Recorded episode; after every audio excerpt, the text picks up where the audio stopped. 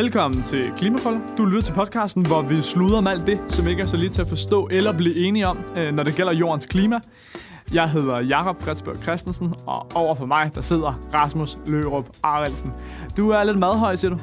Jeg er lidt madhøj. Jeg har simpelthen lige øh, været nede øh, i Dudum Symfoniet og, og fået en god... Ej, Dudum Symfonien! Ej, den var god. Ej, den er klasse. Også fordi tidligere ejer var bedre, men den er stadig god. Men det der med det, det hjemmelavede brød, ikke? hjemmelavede hummus, det, det, det, det er jeg sådan sokker for. Det må jeg Har sige. du taget en med til, til Rika?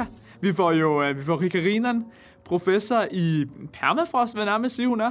Altså det, hun ligesom ved noget om, det er, det er gasser, der kommer ud af træer og alle mulige andre planter. Alle der lugter sindssygt meget. Ja, det kommer hun at, at tale lidt om, fordi det her hænger sindssygt meget sammen med permafrost.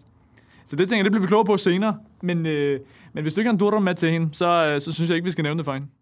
Nej, det, det tænker jeg heller ikke. Men skal vi ikke, skal vi gå til dagens nyhed? Jo, lad os gå til dagens nyhed. Det er jo det her med, at vi har altid en nyhed først i, i programmet. Og dagens nyhed, den handler simpelthen om lavt liggende marineskyer. Det lyder super specifikt, men øh, det er faktisk noget, der har en stor indvirkning på klimaet.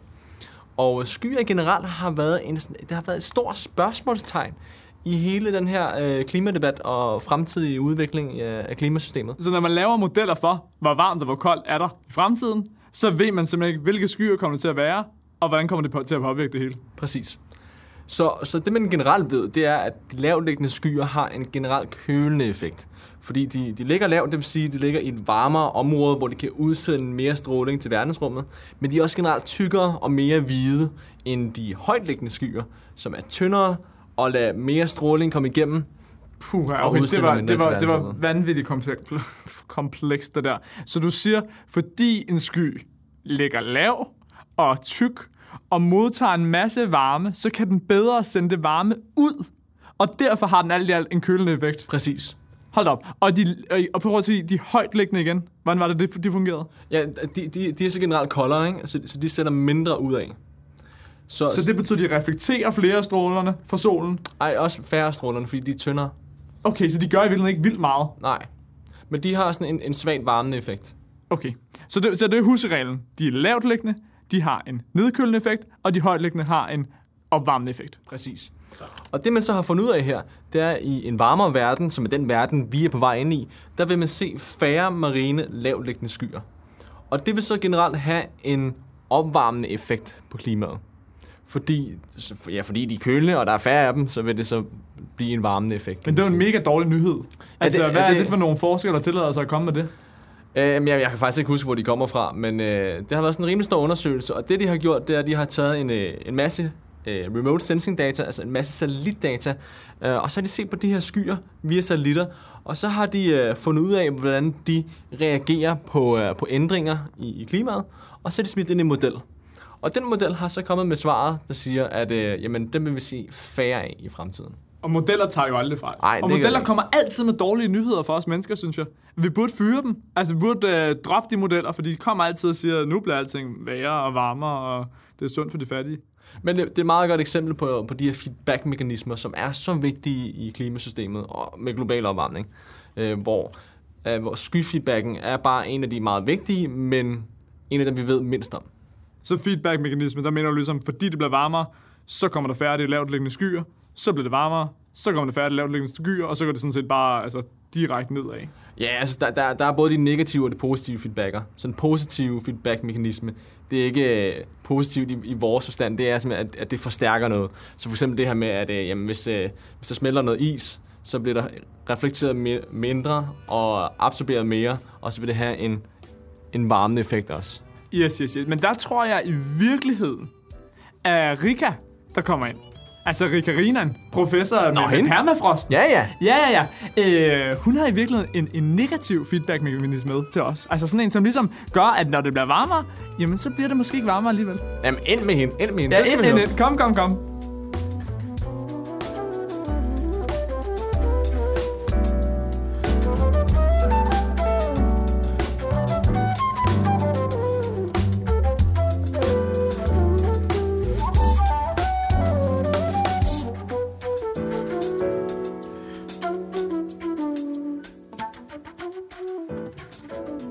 Jeg er faktisk øh, virkelig, virkelig trist over, da jeg, da jeg hilste på dig lige før.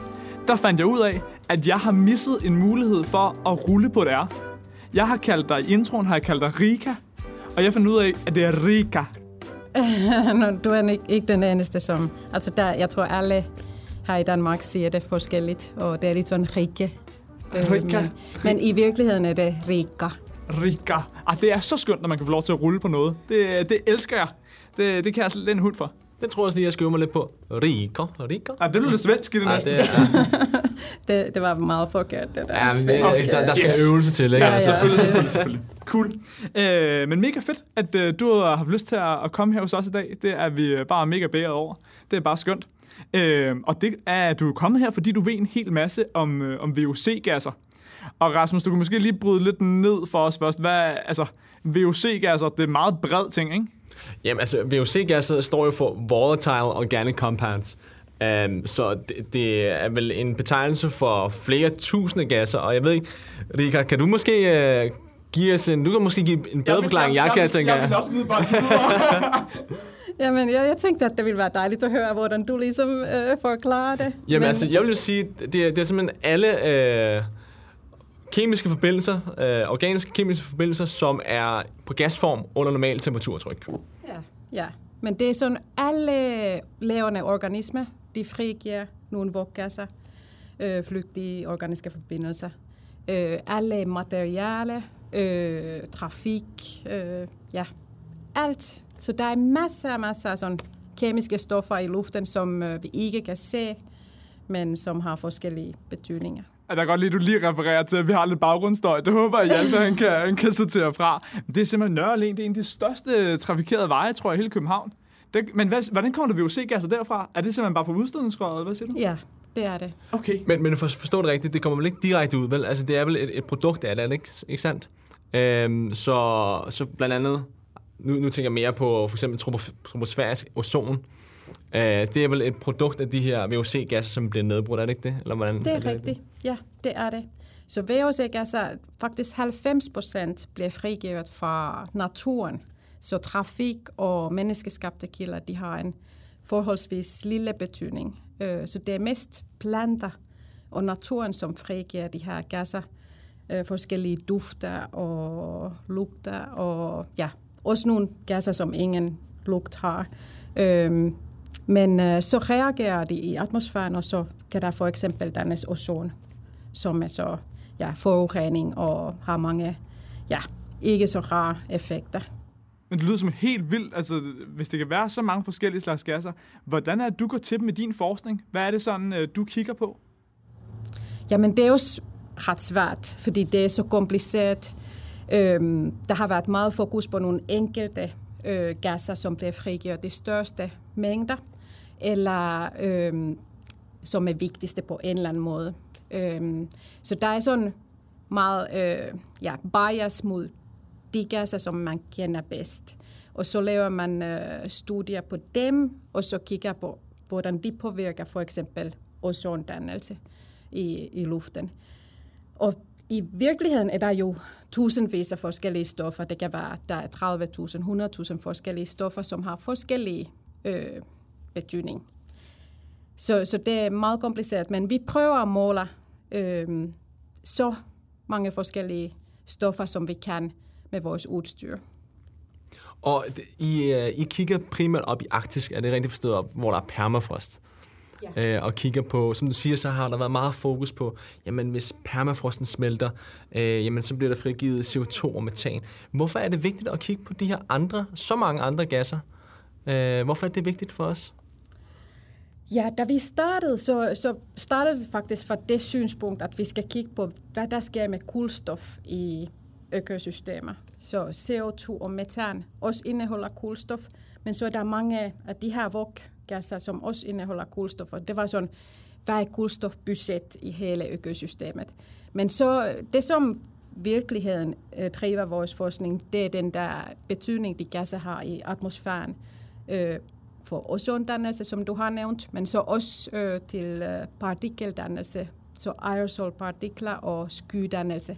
Men det er ikke det, vi forsker i, så vi, vi kigger på øh, frigivelsen af de her stoffer fra naturen.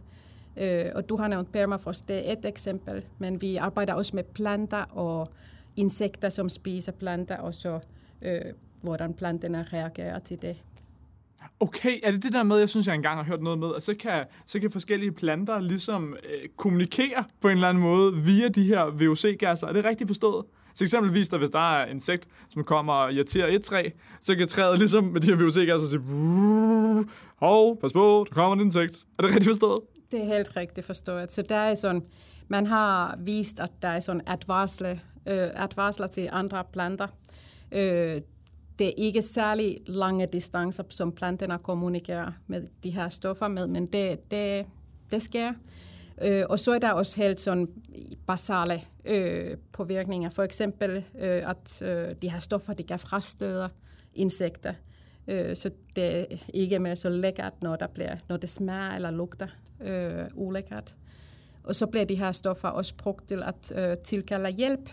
Øh, så der er nogle ja, andre insekter, som får signal, at når nu er der nogle lækre larver, som spiser blade her, så, så det er bare at komme med til festen. Altså, det lyder jo fuldstændig vanvittigt, så det, det er virkelig sprog. Altså, det lyder som om, det både er myggespray og en 112 øh, på samme tid.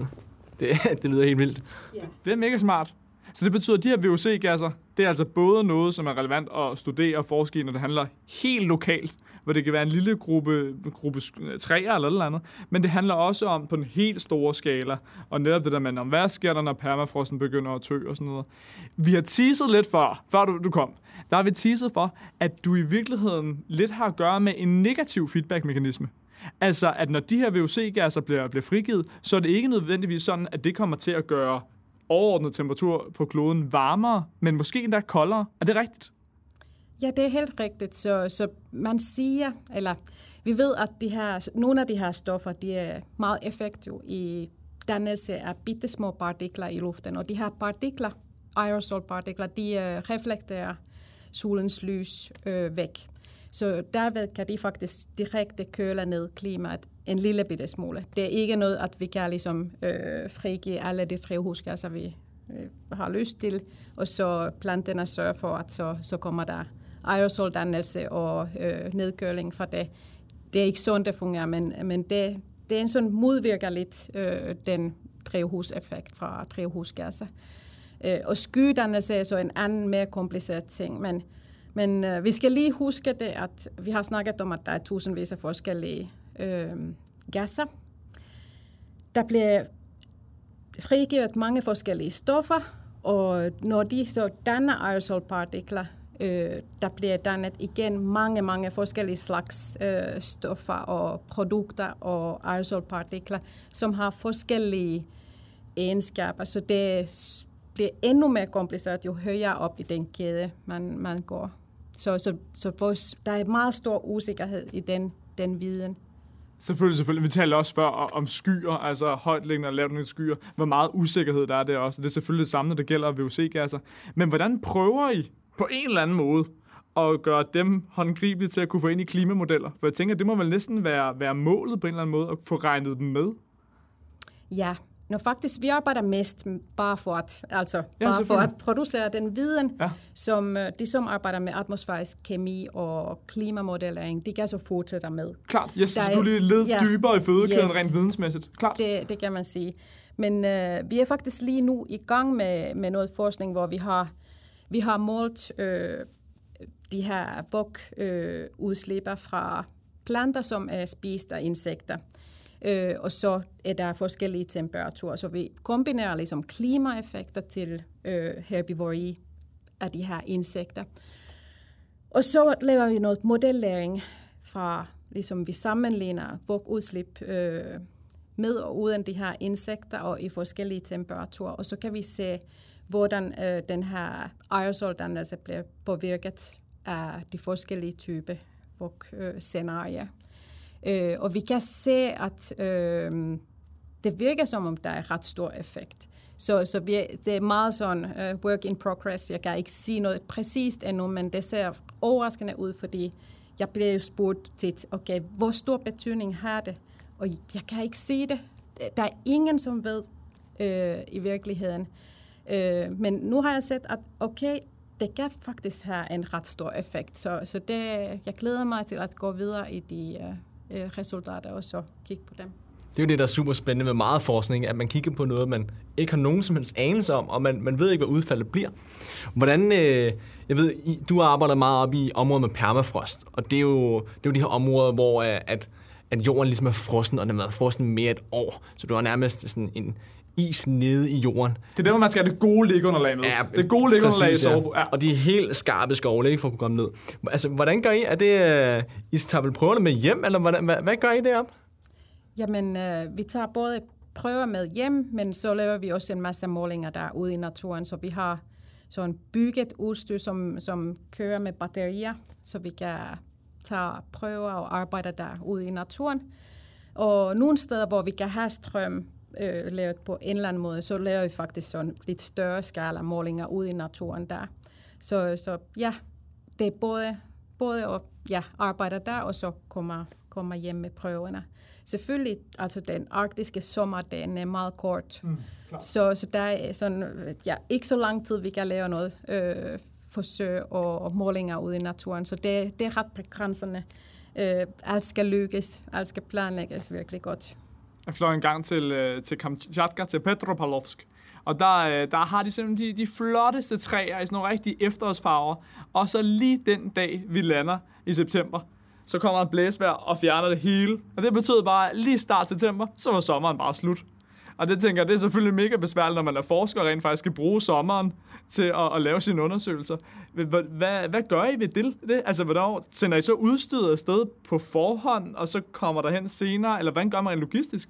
Mm. Ja, sådan, sådan plejer vi at gøre. Så vi sender udstyret afsted før, og så, men vi er nødt til at booke nogle billetter, så det, det er altid sådan gætteri.